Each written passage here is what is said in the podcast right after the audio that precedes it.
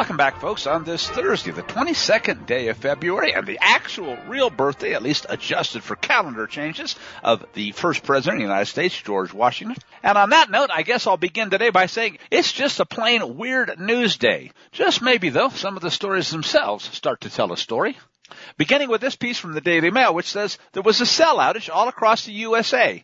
AT&T is quote working urgently to restore service. Some 70,000 plus customers have been hit by a nationwide communications blackout. But here's the interesting note. Mobile providers are refusing to tell their so-called customers why or what it's about or, uh, well, much of anything. The outage spiked around 4 a.m. Eastern Time Thursday. The largest number of issues was reported by AT&T users, but other companies have not provided an explanation for the widespread outages either. AT&T, Verizon, and T-Mobile users all across the U.S. and up into Canada were having issues. Down detectors said over 70,000 were reporting outages at one time. And yes, it bears repeating, the cause of the problem has not been revealed, which kind of in itself at least suggests something. Item. Gulag, or you may have heard it pronounced incorrectly as Google, and its AI image generator called Gemini is being also called racist after a whole bunch of people on socialist media noticed that, isn't this interesting? It simply refused to create images of white people. Although, and maybe this does reflect the values of its leftist creators, it's more than happy to create images of just about anybody else. Zero Hedge's summary of several stories out there on the web puts it this way. Gulag went into damage control mode this week after its new artificial intelligence model, Gemini, was caught engaging in historical revisionism, which until now had been confined to the realm of entertainment and impressionable children whose parents are being demonized for daring to speak out against it. Gemini has no problems though generating pictures of, quote, strong black men, but strong white men, and here's a quote from the system itself, could potentially reinforce harmful stereotypes about race and body images. So it seems Gemini, as they note, isn't really interested in following the science. Let me put it this way. It's rapidly becoming a PC version of the Terminator. Not just killing everybody who happens to have the same name, like in the movie, i.e. John Connor, but everybody who has the same politics. Because, as another user noted, it's all in on trans ideology, insisting that trans women are women and providing a pronoun guide for the uninitiated. And here's the rub, folks, and this is in fact exactly the point that some of us have been warning about now for a long time. AI chatbots, as most people are beginning to understand, are a reflection of both the data sets they train on, whether they're Xpost or Reddit or whatever, as well as the biases of their programmers, who can and do insert absurd biases into their output. Remember folks, when it came to lying about the election and other leftist causes, they were even mandated to do so by Big Brother's three-letter agencies.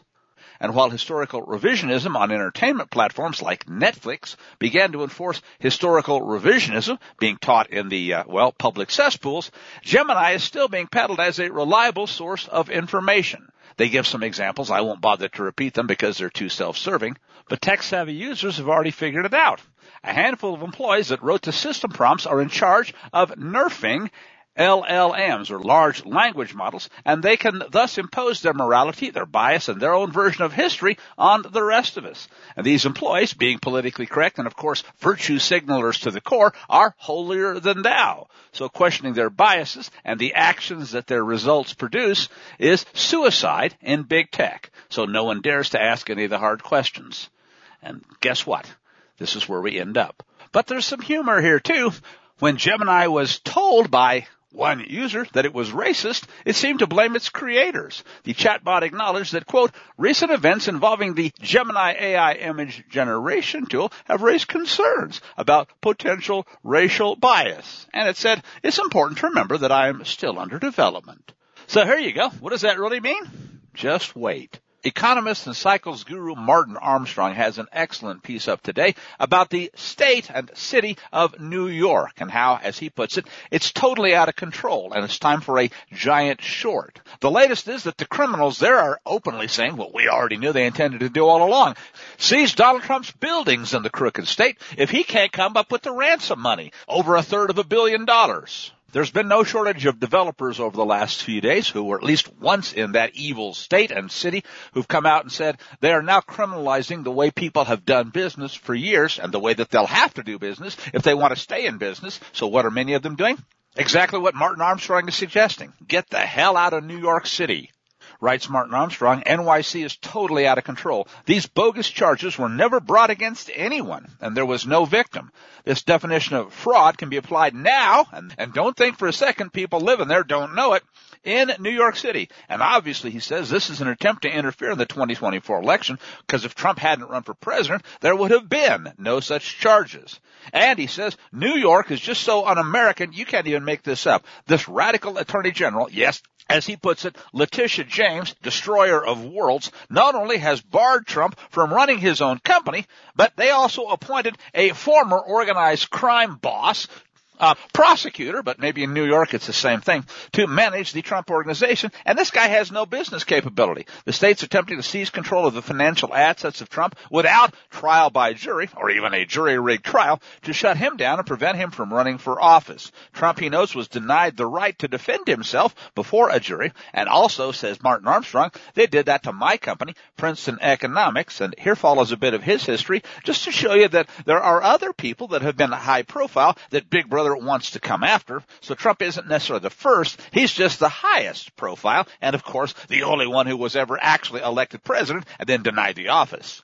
And Martin's story's been told before, but if you haven't heard it, it's kind of fascinating. This is a great brief summary. They alleged, he said, in my case, that a billion bucks was missing. When I told them that the bank stole the money, they said they believed the bank. Yet there was never any evidence that I'd withdrawn the money. And in the end, the bank had to plead guilty and then repay my clients. Still, they, meaning Big Brother, and uh, that would be New York City in this case, used a fake allegation to seize Princeton Economics. They shut down all forecasting, which was their covert goal, and made up allegations that not one member of the press questioned except Mark Pittman of Bloomberg News, whom they promptly barred from writing about what they were doing. And Trump, he notes, is getting the very same treatment. So welcome, he says, to NYC. No, not the big apple, the big sewer of legal corruption. And he suggests that what Trump ought to do, this is kind of interesting, folks, and at least it helps to uh, flesh out the story. File bankruptcy in Florida. Then he can move all of his assets to Florida and save his companies. Do that now ASAP. And then, of course, sell everything in New York City. Because here's the rub, and this is the point.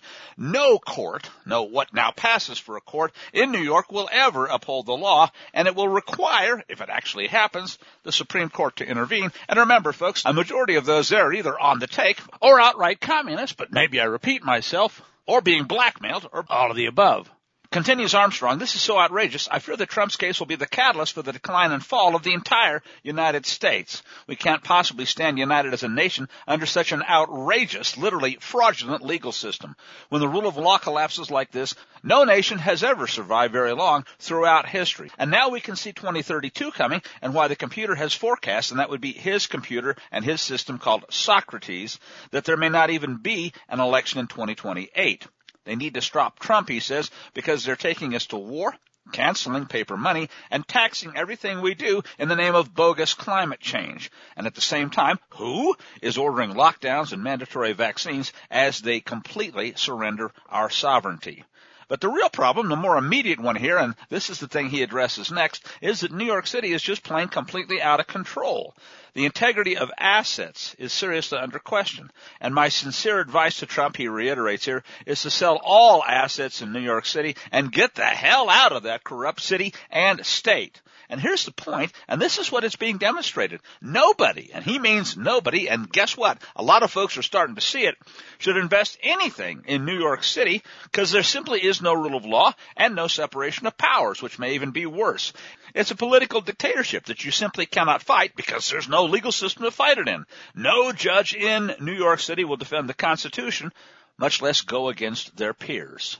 It is, in fact, folks, a city run literally by the mob. It's just that Big Brother and the mob are now one and the same.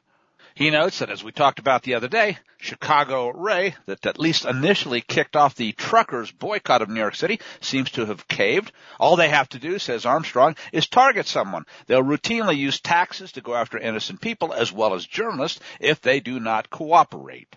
And as any number of people who have gone up against New York can attest, if you don't play ball, if you don't comply, they come after you personally. And your mangy little dog, too.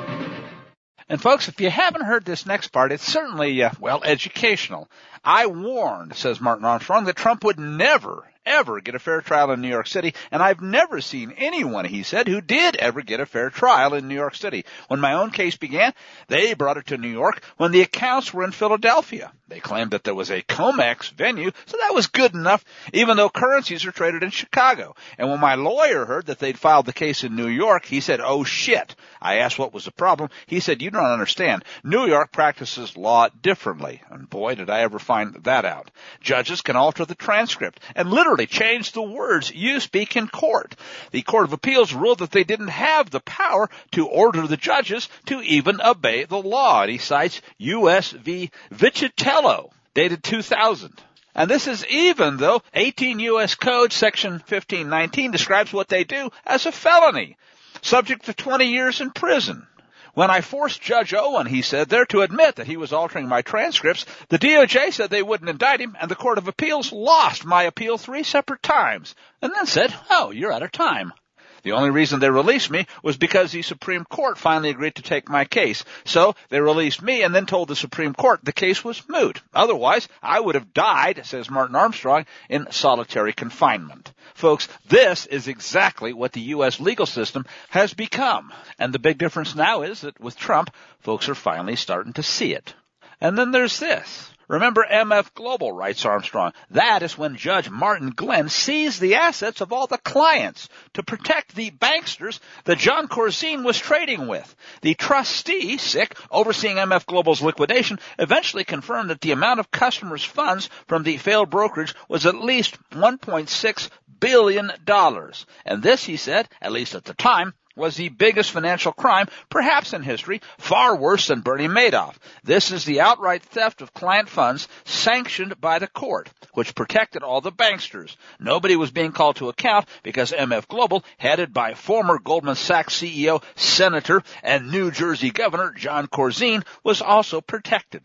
The client's funds were illegally seized by the New York court and were used to cover the losses to the banksters, completely in violation of the law. That collapse was the eighth largest corporate bankruptcy in U.S. history. Corzine was never charged because he was one of them. A socialist Democrat, the U.S. regulators, sick, investigated only whether or not MF Global tapped into client money from clients' accounts as its financial condition worsened. They're ignoring the fact that it was trading with client money before the last few days. Brokerage houses, writes Armstrong, are required to keep customer money separate from their firm's money, but that was simply not being enforced in the instant case, which is why having an account with a New York entity is highly dangerous. Take this to heart, folks, because there is no rule of law in New York City. As an astute lawyer once wrote about New York, also pointing out there is no rule of law, because in the corrupt city, what we have is a connection-based society, not a contract-based society. Which is why in New York, no banksters ever go to prison. The courts will always rule against people for political objectives. Now, Martin Armstrong concludes his piece this way, and while I agree with him, I do think a caveat or two and a bit of explanation is necessary, but I'll read essentially what he wrote first. Under our legal system, he says, the jury can nullify a conviction using common sense, based on their own sense of justice. As numbers of people, including John Adams and the first Supreme Court Justice, John Jay, have said, and here I'll quote folks, it is the right of the jury to judge both the facts and the law according to their own conscience. And the problem, folks, is, as I've outlined at great length a number of times in the past, we have not had actual trial by jury in this country for the better part of a century. And here, Martin continues, our corrupt judges will never instruct the jury that they have that power. And I'll note, not only that, but nowadays they will actually deselect jurors and require them to take an oath that you will judge the facts only and the law as I give it to you. And if you won't put up your hand and agree to that anti-constitutional enslavement, you're out of there. Which is at least a good thing to remember if you actually don't want to be on one of those sham non-juries anyway. Concludes Martin Armstrong, the jury can refuse to follow the corrupt law and acquit a defendant even when the evidence presented seems to point to an incontrovertible verdict of guilt. Because remember folks, the jury is fully capable and actually has just a, and actually has not only the right, but I would suggest the obligation to judge the law too. If it's unconstitutional, don't enforce it. Personally, as Armstrong, I think the jury should be told that they have that power to nullify a conviction as well as to direct charges and reprimand a corrupt prosecutor in a case like this for his abuse of power. Wonderful, arguably true, and that's why you know blankety blank and well it isn't about to be allowed to happen. Hell, they're not even going to let you talk about it. So when you see this happening, get out of there. And in the case of New York City, as he puts it, get the hell out of there and fast because pretty soon it's simply going to be no bid. I want to change gears, but not focus, because this is the other story that I think really must get more attention than you know it will, at least until it's too late. From the Communist House of Traders and the Denver version of the swamp, where, according to Jim Hoft and TGP, the state legislature has introduced a bill that could see and is intended to, uh, well, be a harbinger of things to come. Don't forget that for a second. It could see a pet tax imposed on every non-livestock animal in the state. Now I know what you're thinking. These people are obviously already willing to have their kids taxed and even their genitalia cut off. Why are they going to care if somebody comes and taxes or kills Fido and Fluffy? And we register your guns. Why not your goldfish? Well, stick with me, folks. You'll see. As George Orwell put it, the future is about a boot stomping a human face in the dirt forever. And putting up with this is a big part of that. But it's even more insidious still. Here's the story. A bill called HB 24-1163, sponsored by evil communist Regina English, requires Achtung all pet owners. And you're not an owner, folks, if you have to register them. That's a bald-faced lie. Don't believe that for a second. Let's put it this way. It requires all the slaves that the state declares to be pet guardians to register their animals, well, the state's animals, in a state-run system with fees that critics are calling exorbitant and unnecessary. Full stop. And did you catch that? The critics, folks, entirely missed the point. It's not about the fees. It's about the fact that if you have to register it, it isn't yours. And guess what? Neither is your body, as you're going to see. Because remember, slaves can't own anything. It's called the Pet Animal Registration System, and the Pet Animal Registration Act stipulates annual registration for pets with a sliding scale of fees that seem to punish those without the means to pay. And uh, don't worry, they're intended to be the first to starve pets are just a step along the way. I'll come back to the ridiculous, asinine, in your face, insulting fees in just a second. Remember, those aren't the real point. The real point is getting the foot in the door and recognizing that you're a slave. You don't get to own anything. And if we allow you the privilege, you peon you, of maybe keeping a goldfish, we're going to tax the hell out of it because once you can't afford to eat and we force you to eat grubs and mealworms, we don't want you to have so much as a goldfish to even think about. However, USARK, quoted in the story, says that the burden on a family under this bill that have a hundred fish in an aquarium could cost the owners, sick, up to 2500 bucks a year without jumping through all the right hoops. And if you don't like that, they're to fine you. Unaware pet owners, sick, with unregistered aquarium fish could face fines up to $10,000, for example because the Department of Agriculture, SIC, tasked with creating and maintaining the designated online pet animal registration system, allows for fines of up to a hundred bucks per unregistered animal. Even a kid's ant farm doesn't escape Big Brother's notice. And hint, you can't afford that for sure. Here's part of the crux of the story and also, folks, part of the intended cover-up.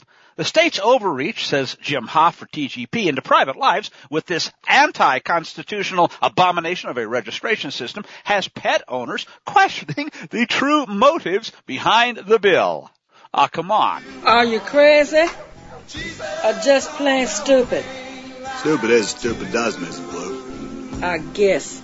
But this goes way beyond stupid, folks. And it even goes way beyond evil. It's so in your face that it's intended, I will suggest, as a deliberate slap across the jaw. Because if you'll put up with this, and they already own your kids, you're not merely a slave. You're literally dead already. But that's not what's worrying me. It's how to do it. These things must be done delicately, or you hurt the staff. Yeah, Toto, you better run. You know the Wicked Witch would have loved this. The bill claims that it's about providing pets with designated caregivers during emergencies. Maybe they're afraid that you'll eat your pets when you can't provide food for your kids. And honestly, folks, I would trust the Wicked Witch of the West with my dog before I would Democrat Regina English, which leads me to the place where I part big time company with even the critics here. There's a hearing set for February 22nd, it says, at the state capitol. Opponents of the bill are gearing up for a battle. They argue that this bill is a thinly veiled attempt at revenue collection rather than a genuine effort to improve animal welfare. Eh, oh for 2. It's about controlling and letting you know who's boss and who doesn't have any rights whatsoever. Because, claim critics, by imposing this pet tax, Colorado's setting a precedent, well that part at least is true, that animal companionship is a luxury afforded only to those willing to pay for government surveillance of their furry friends. And later, of course, folks, you'd better have a good socialist credit score and be, well, taking all the right marks. Or guess what? You're not going to be allowed to have anything especially a dog that might defend you against the invading hordes that are intended to come too. Once they shut the power off, they don't even want you to have a barking alarm, it would seem. And now let me ask the obvious question that I hope literally everybody who's been paying attention and watching the sequence of tyranny here play out ought to be thinking ahead to. How long until these same deep state scumbags decide you won't be allowed to buy dog food or cat food or hamster food or fish food without having the proper registration? Duh! Remember folks, and it's happening now, don't kid yourselves, when old folks who couldn't afford hamburger or even rice and beans decided cat food looks pretty good compared to the alternatives and they were eating it, well, guess what? They're gonna head that one off at the pass. Jawohl, you will eat bugs until you will like it until you will have no alternative. Not cat food or even a cat to eat. The bill summary, among other abominations, declares that it requires the Commissioner of the Department of Agriculture to develop, implement, and maintain an online pet animal registration system. Oh, quick aside, folks. Note that they will register livestock long before they implement this. Done already in most communist jurisdictions. What that means, of course, is that if they declare your chickens to be substandard, they can come and do exactly what they've been doing. Kill them all and bury them in a ditch. And the same thing goes for your cows or your goats or any other animal that is registered as livestock. Don't think that the purpose is anything else, even though, as you know, they continue to lie. Because the intent is that when the hammer drops, and you can see it on the rise now, you will have no alternative Back to the text from hell here. The bill also requires a pet animal owner, sick, to designate a caregiver for the owner's sick pet animal who's responsible for care and safekeeping during an emergency and must agree to be responsible for the pet animal. The bill also specifies that to own or think you are allowed to have the privilege of being a guardian of the pet animal without registering so-called pet animal, or if you refuse, you slave you, or fail to comply with the provisions of the bill, or if you make a material misstatement, you slave you in a registration application or a registration renewal application, or if you make a misstatement to the Department of Agriculture, or if you refuse to comply with the rules and regulations developed by the Commissioner, that is unlawful and you will be punished. The unlawful act is punishable, and I'm quoting, by a civil penalty, an amount set by the Commissioner but not to exceed a hundred bucks per unlawful act. And in the case of an aquarium, folks, that might set you back a bit. It's intended to. You slaves must know who you serve. And don't you forget it. And if the commissioner is unable to collect the civil penalty, we have ways of making you pay. So, folks, why do I think this is so important? I've spent quite a bit of time on it. Why is it such a uh, sign of the times? Well, you've heard the term the Overton window. This is certainly an attempt to move the Overton window and condition people even more to the fact that you slaves, you, you can't even own a dog without our permission. And if you don't like it, we'll come and take him away. Oh yeah, right after we take your guns, because we don't want you defending your life or your dogs with anything that you slaves aren't allowed to have, don't you know? And therein lies the rub, folks. They're telegraphing their moves. And at least for now, I have hope that if people might let their kids have their breasts cut off or their genitalia removed, maybe, just maybe, they'll draw the line when it comes to taking their dog.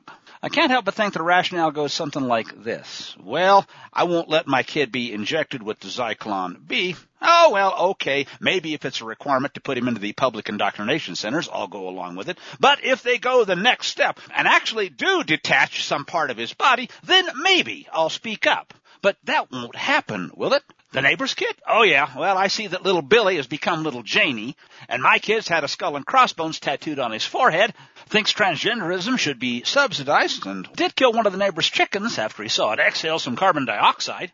But when they come and take little Fifi, I may have to seriously consider being upset about it. After all, that's why I registered her, right? Bottom line, folks, whether it's registration or the destruction of the entire concept and rule of law and trial by jury, or just not knowing the difference between God-given and once constitutionally protected rights and government-issued privileges, people are being destroyed for lack of knowledge. And may Yahuwah bless you and yours.